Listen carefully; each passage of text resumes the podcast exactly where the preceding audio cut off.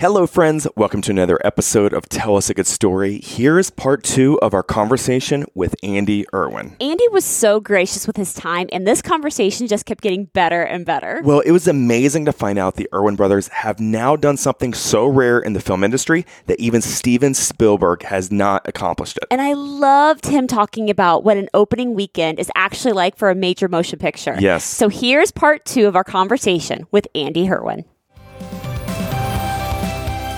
I'm Kevin, And I'm Stephanie. and during our marriage, we have dealt with an electrocution, a brain tumor, brain surgery, Then doctors telling us that children were not in our future, followed by miscarriage, and then Kevin's cancer diagnosis. However, today we live a life completely healed and restored with three healthy children who doctors said were not possible. And we're here to tell stories that inspire, give hope, and brighten your day. Welcome to. Tell us a good story. This episode is being presented to you by Luebbe Companies, a custom home builder here in Central Ohio. Let them be your builder for life. They're freaking awesome. All right, Steph. In 2002, he and his brother founded a production company, and their first ventures were commercials, documentaries, and music videos.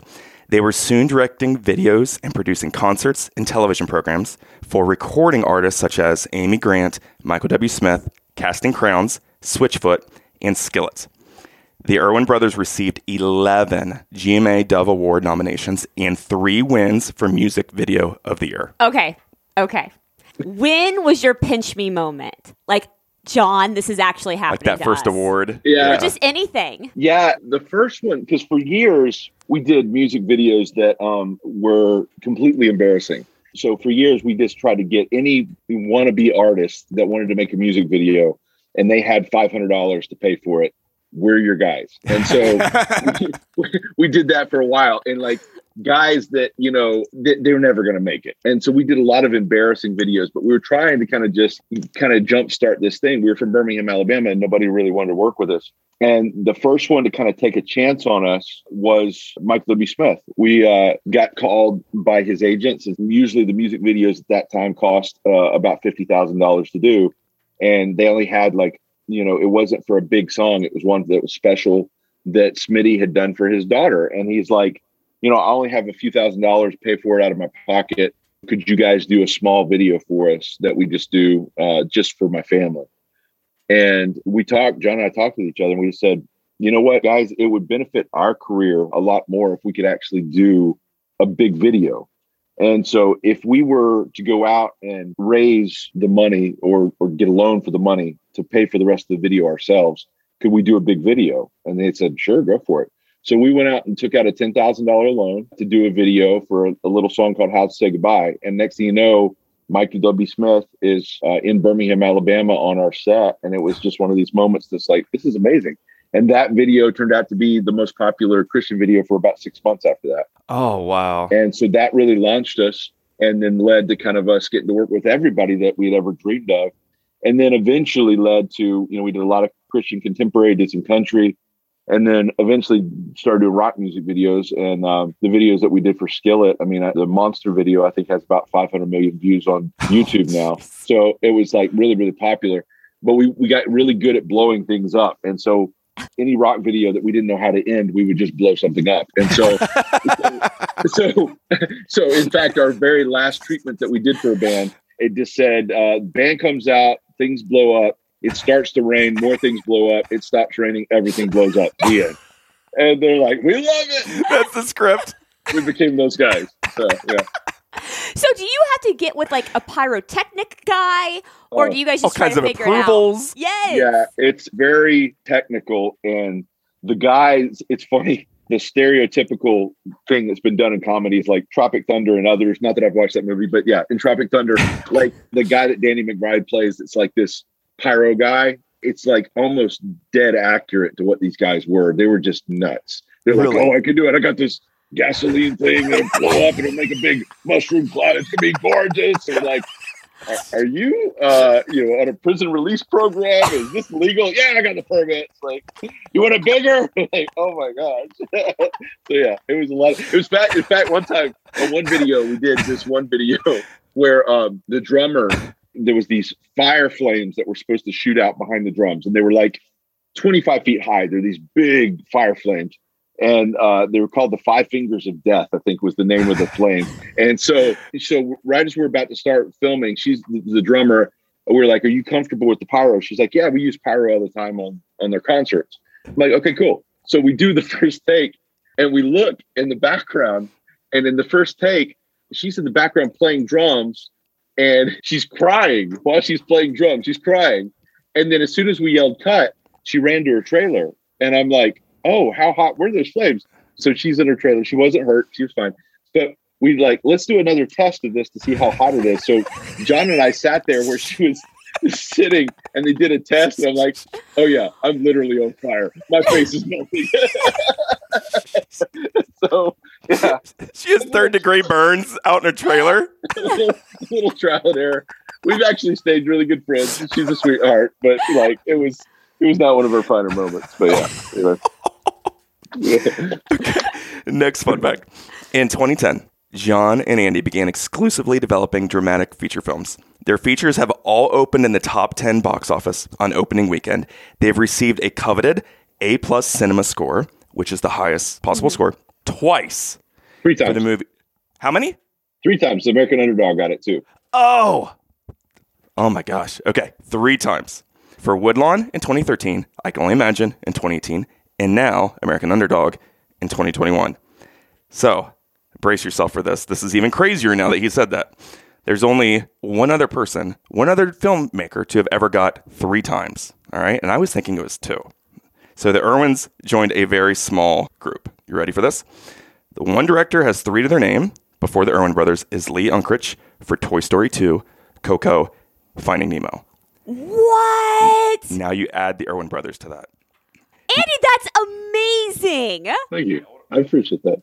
Thank you. Wow. Okay, you ready? I'm going to keep going. Oh, we're still going. This is going to Okay. blow your mind. So brace yourself.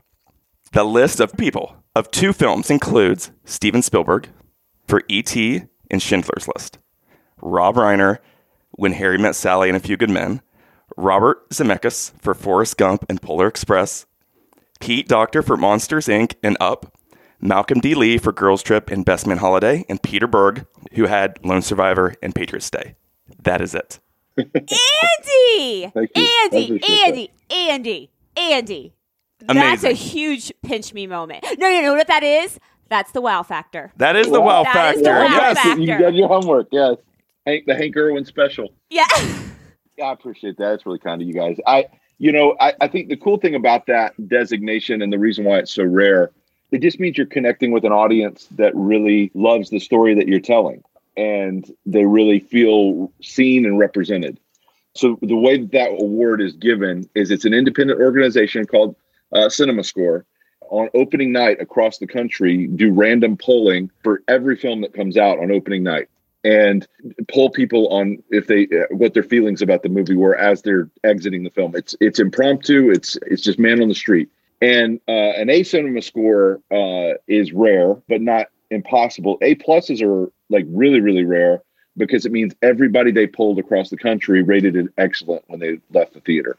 And so uh, usually there's only about one or two of them a year. You know, in the history since it's it's been done since 1979. 79. 79. Okay, you did your research. Yeah, 79. So, in since it's been started, there's only been about 50 of them because it's just really rare. And so, it's exciting to feel seen by an audience that they really leave feeling uh, really good about what they just watched. And so, especially for us as you know Christians that are trying to do products that that really show Christianity in a positive light, to have those opening weekend audiences really be excited about what they've just watched it's it's rare air and it's something that we are really privileged to serve the people that like to see our movies and um, i'm grateful for what we get to do You're like almost in a class of your own. Like you and Yes, John literally. Are like in a class of your own. It's crazy. So when he's talking about rare air, I like her. so- me too, Andy. Me Yeah, too. yeah, that's great I, that, just put that on a voicemail so i can listen like you know twice a day and be like i am somebody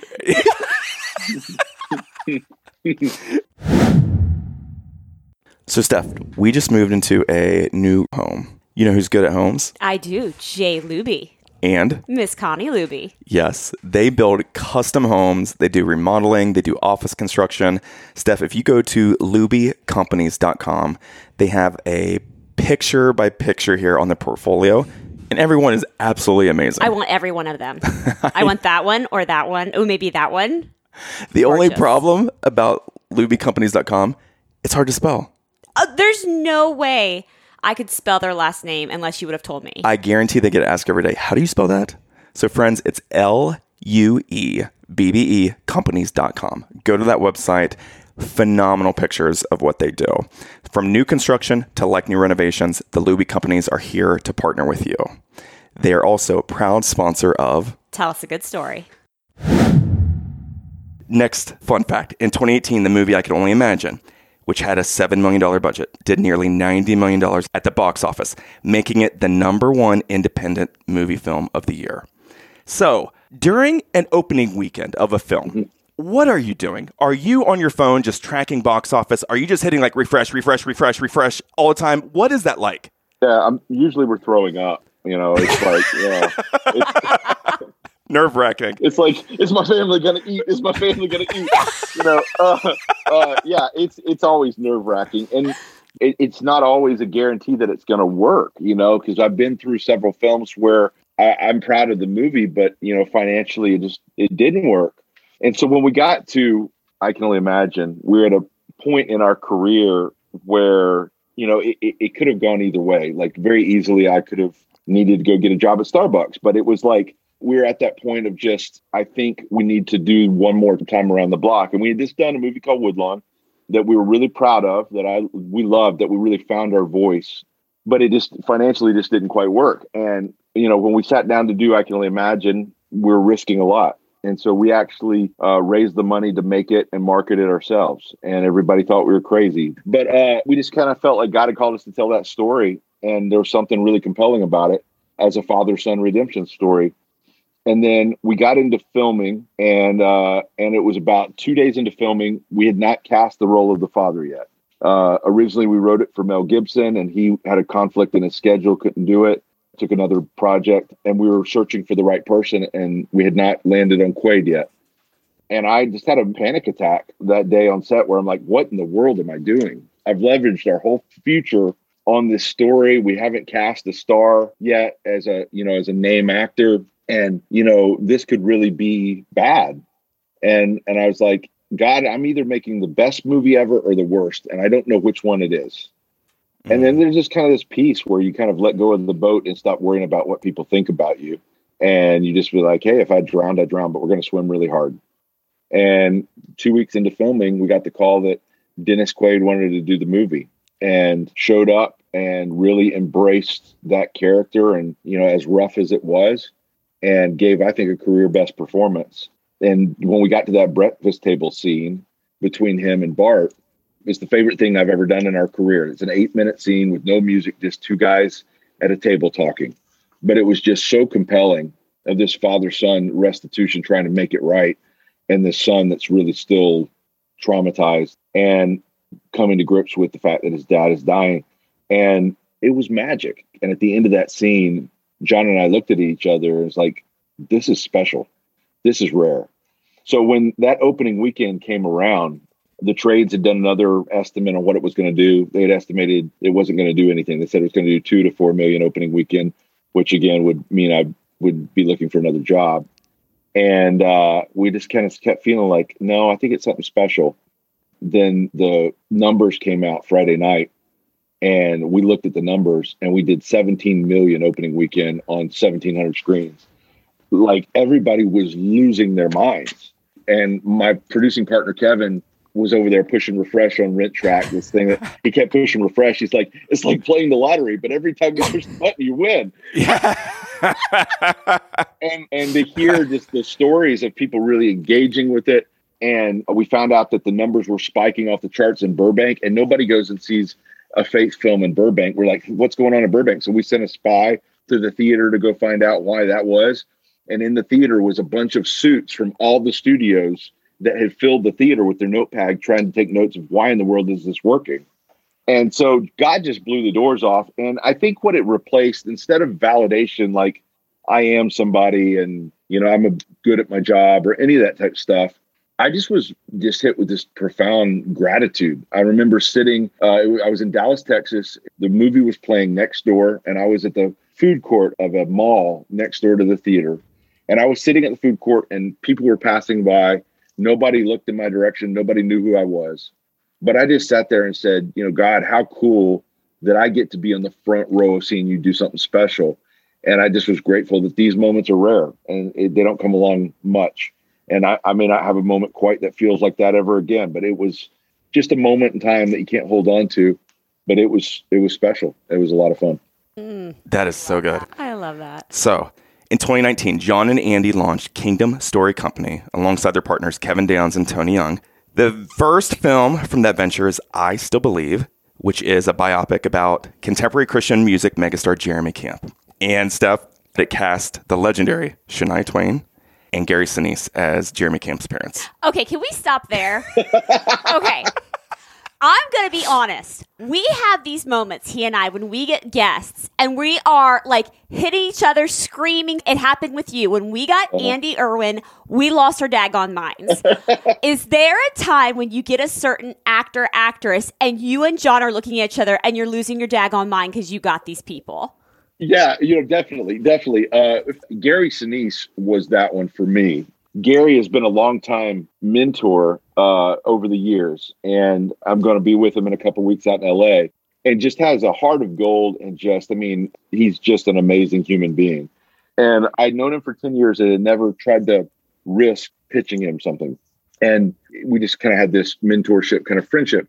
So he had taken some time off from acting to kind of really take care of his family and so in the middle of that, I had breakfast with him one day and I just said, Gary, where are you at with acting? And he said, Well, when I return to it, I just want to take a job that reminds me I'm good at this job. Wow. I was like, Well, I would love to work with you at any point. And he said, Write me something really good. And so I wrote the role. We, John and I, John wrote the role of uh, Jeremy Camp's father for Gary, had him in mind. So when Gary finally took it, and I'm, I'm on set with him, and I mean, this is a guy that he started the Steppenwolf Theater in Chicago before I was born. He directed of Mice and Men when he's 32. He could easily do my job much better than me. But I'm sitting there going like, I'm leaning over to him. Gary comes on set. He's like, "Well, what did my character have for breakfast?" And I'm like, "I don't, I don't know, Gary." He's like, well, if it was a lighter meal, I would, you know, kind of had some more energy. But if it's a heavy meal, maybe I'm a little bit slower. I'm like, Gary, go ask your Oscar nominations. I don't, I don't, I don't know. Like, what would you do? He's like, well, I think, you know, I think I. I sit there going, it's Gary Sinise. And so, uh, so when the reviews came out, uh, Richard Roeper wrote a review on I Still Believe. And the part that I loved is he, there was a little quote that he said, there's a small but significant supporting role by Gary Sinise in this film that reminds us all that he's one of our nation's finest actors. Oh. And I texted it to him and I said, just reminding you you're good at your job. And oh. uh, and so that was special. And then Shania Twain, I mean, I, you know, she's on set and when she came in, you know, and I didn't know if she was going to be a diva or not. I mean, she's Shania Twain. But right. when she when she flew in for the part, I got a text at midnight. Her assistant texted and said, Shania needs you to come over to, to talk about hairstyles for the movie. And I'm like, okay, tomorrow. She's like, no, tonight. I'm like, tonight. Oh, okay. So I turned over to my wife and I was like, uh, I'll be right back. I gotta go see Shania Twain. She's like, what?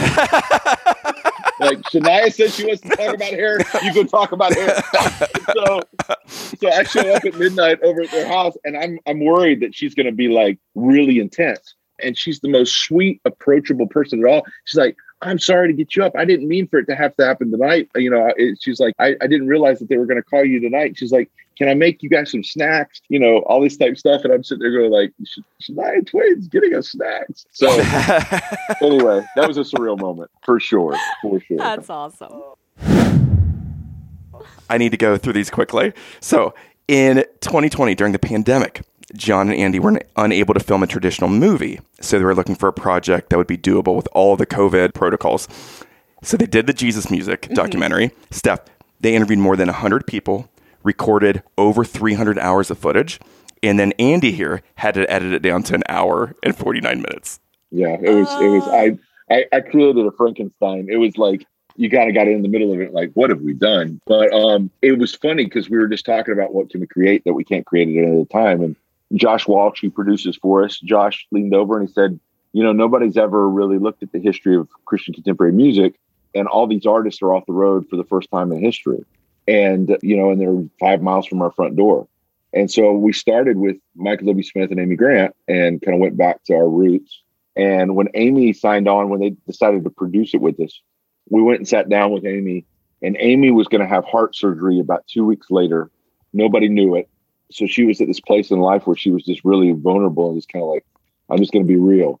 So we actually, to, to kind of keep her safe because of COVID at the time and all that, and her surgery, we set up through the window of her house. We were all set shooting the, the interview through the window of the house. And I talked to her through a two way kind of walkie talkie. And we had this just amazing conversation that was the most vulnerable thing I've ever heard, uh, where she just was really raw and candid.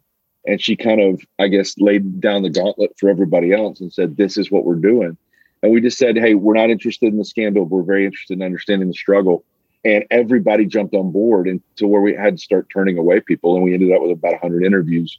And then we had to figure out how do you make this into a two hour doc. But it was a love letter to all the music that formed our career and just the incredible human beings that we've known along the way. So that one was like a special one for us. So we've already talked about American Underdog, So good. and now which so we good. watched this weekend, So good. and Thank you. gosh, it almost made me Oh, cry. I totally cried. I Gosh. cried. oh, the wedding cried. scene, the wedding scene with their son. I'm like, oh, jeez. oh, the wedding scene when Yeah. he starts singing. Okay, okay, okay. When you're filming, Yeah. are you guys filming and you guys are crying, Getting during emotional. it? Well, you, you try to stay professional, but every once in a while you you have to kind of you know go into a dark corner and just have a moment. But uh, yeah, that one was special because Kurt and Brenda Warner were on set, and so Hayden that plays Zach Warner in the film, uh, Hayden's a beautiful little actor who's blind in real life, and so this moment that we're recreating, we had filmed it one way, and then Kurt about halfway through said can I show you what actually happened at the wedding? And we're like, sure. So he pulls out this footage of Zach singing to him uh, on that wedding day, and then at the end, they kind of lean their foreheads together and put their foreheads together. Oh. And and we're like, we're doing that. So we recreated it exactly as it happened in that footage. And when he saw it, like Kurt, like got emotional, Brenda got emotional. We're all like crying, and I'm like, I'm not not one of my more manly moments, but it was it was a cool special moment to be a part of. I think the things that get me emotional are the ones that you discover in the moment on the day. That it wasn't something that was planned or scripted. It was just something that you stumbled into and you're like, "Oh my gosh, that was that was unexpected." And those are the ones that catch you off guard. And you have to kind of like compose yourself. When you're doing a movie like this, are you more nervous for Kurt Warner to see it or for the nation to see it? Kurt Warner. Oh my god. yeah. Yeah. It's we've done five true stories over the years, both documentaries and features. And every time the most nerve-wracking thing is to sit down with the actual person. And you know, and Kurt's intense. Like, I mean, the same drive that made him a Super Bowl champion drove him to to conquer dancing with the stars and you know, now with the movie, he was just like I would get you know, text from at three in the morning that was like, Hey, I had a few ideas to run by you, and it'd be seven pages of ideas. and then and then he would text, I'll text you back at six in the morning and let's talk through these things. I'm like, when do you sleep, dude? And so, and then Brenda is not afraid of speaking her mind. Like she is intense. That Marine never goes away. And we had walked him through the whole thing of, you know, it's a portrait, it's not a photograph, but we want to get it as accurate as possible. And we did the first screening with a crowd of 500 people that we invited them to. And I, I did that to just kind of, I think to kind of self protect and be like, it's not just how you feel about the movie, watch about how this audience responds. And we went into it, and Brenda was as nervous as we were. She was like, What if I hate it? I'm like, What if you do? Don't hate it. Uh. Um, and so every time, so we're in the theater, and every time they would flinch, we'd look over and be like, you know, are they are they are they leaving? Are they? But um, afterwards, I think what really sold them was seeing the outpouring of love of people, how they responded to the material. And when they finally embraced it and they're like, okay, we get this now, we get what this is. And I think the the actors that played them in the film really honored them, did a great job. And the kind of the cool moments were like with Dennis Quaid working with him again as Dick Vermeil. I got a chance to go back to the Hall of Fame and show the film to the Hall of Fame crowd with Coach Vermeil in real life. Coach is 85. And sitting with him, and he got emotional and he leaned over in the middle of the film. He's like, "Hey, Quaid made a better Vermeil than I was." He's like, he's like and he had a tear in his eye. And then to see him kind of get nominated to, to he's inducted in the Hall of Fame this year is he's in this year's class was exciting.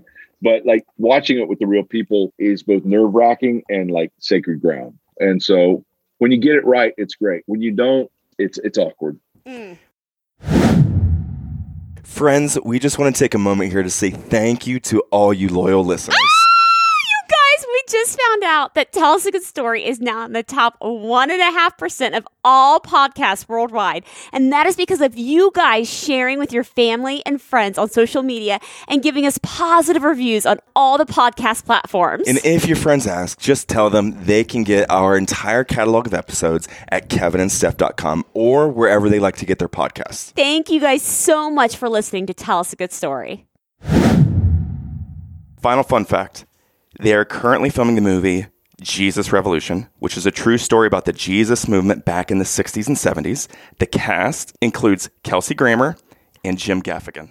Oh, wow. So is Jim Gaffigan, is he a minister in this yeah, movie? Well, he was. So Jim, unfortunately, he had schedule conflict and we had to to recast, but he is hysterical. He was going to be great in the movie. He was going to be great. But, you know, that's where life happens. And so Kelsey is actually replacing Jim. Oh, okay. But uh, it, it, also stars Jonathan Roumie from The Chosen, and then it stars uh, Joel Courtney from Super 8. But it's my brother is doing that film right now, and he's doing it down in Mobile. He's directing that one uh, solo, and so we're stair stepping each other. And he works on that one while I'm prepping the next couple. And so it's it's exciting. You know, it's been cool with Lionsgate to kind of have a, a company that really believed in our product and kind of gave us the keys to the car it's been an amazing run. So we've got that one going down in Mobile. We've got another one uh, that we're producing up in Canada that's starring a. Hopefully, we're finding out today is starring a two-time Oscar winner that, really? that we're producing. I can't say who it is, but uh, just the products are continuing to come in, and uh, I'm working on a. There's a book called Fearless. It's a Navy SEAL story. It's one that I'm working on the script right now with a Oscar nominated writer that's going to be an amazing story. So we're all kind of keep pushing this thing forward. So do you get these scripts or like, oh, Kurt Warner, what an awesome Christian man. I think we should do a video about him. Like, is that what you're thinking? Or do people like have ideas for you? How does that yeah. work? The people have ideas for us all the time. I bet. Too many ideas, I'm sure. I get I get stacks of books and scripts and you know, I had one guy chase me down at the airport in Ohio. I was at the Hall of Fame and he chased me down at the airport with a script that actually had my name printed on it. Uh, uh, and it was like this is I don't this is kind of a stalker type thing. But um yes, we're not that smart to go out and find these stories. You know, we just it's giving us way too much credit. Just these stories kind of typically find us, and when something really captures our soul, we just like that's a story we have to tell. So with Kurt Warner's story, I worked one Super Bowl in my entire career, and it was Kurt Warner's second Super Bowl against Tom Brady in his first. It was in New Orleans in 2001 and I just I was doing the post game show, and I just remember watching Kurt and this guy that had become a legend at that point, and kept watching him with this spiky haired Marine lady in the in the stands, and I'm like, I want to know the story behind those guys. So it was a surreal moment when 20 years later, somebody reached out to us and said, the Warners are wanting a movie made of their life. They want to meet with you guys. And I'm like, wow. are you serious? So next thing you know, we're there in their house and Phoenix, Arizona, we were very much on the hot seat. It was funny. This is a story I don't think I've ever said on the record. So when we were in the middle of talking to them about the movie, we were very much on trial. Like, are they going to pick us to trust us with their story? Because we weren't the only ones circling it.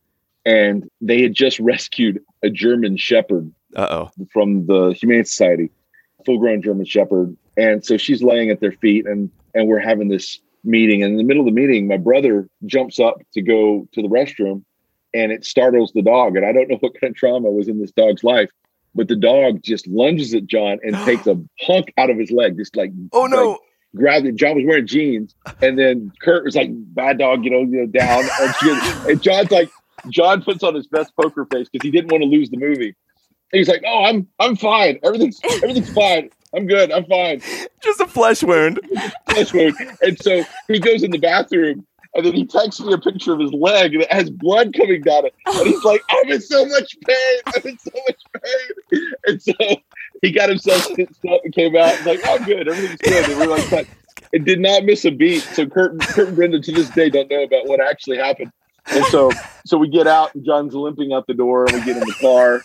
And I don't know out of inspiration for how we pitched their story or guilt over their dog attacking us. Uh, we got a call from their agent as we were driving away that we got the gig and that they they wanted us to do the movie. But uh, Wow. that dog, maybe that dog was like the final test. maybe they were like, we'll see how they respond to this one. But you know, it was all good. Oh, that's awesome. That's funny. Well, listeners, for more information about Andy, you can go to his Instagram page, Erwin Bro Andy, or Kingdom Story Company. Also, go to their website, kingdomstorycompany.com. It's got information about all the movies, all the feature films that they've done. Well, Andy, thank you so much for your time. And also, I just want to say thank you for what you do. Mm. I Yes. can only guess the challenges and obstacles that you and your brother have had to face to get to where you're at today. But gosh, what you do is so impactful for people and just amazing. So Well, and I appreciate it because we can actually watch movies with our children and we don't have to, okay, cover your ears, cover your eyes. Like, we don't have to do Yeah. that. It brings us it. back to like Andy Griffith days. Like, Yeah. we all watch Andy Griffith together. Yeah. So it's so nice to watch movies that have that same culture behind it. absolutely. Enjoyed it. You guys rock. And next time you guys are in Nashville, give us a holler. We would, love, that. Would love to Thank meet you, guys. Ah! Wait, he said, oh, sorry. Sorry. I needed a small silent pause there for our producer. I love her scream. I love it. I love it. It's so good. so excited. okay, sorry. Friends, we want to encourage you to please follow us wherever you listen to this, whether it's on the Apple Podcast app, iHeartRadio, Spotify, or one of the other platforms. You guys, it's completely free. And while you're there, feel free to give us a rating or a nice review. Thank you for listening to Tell us a good story.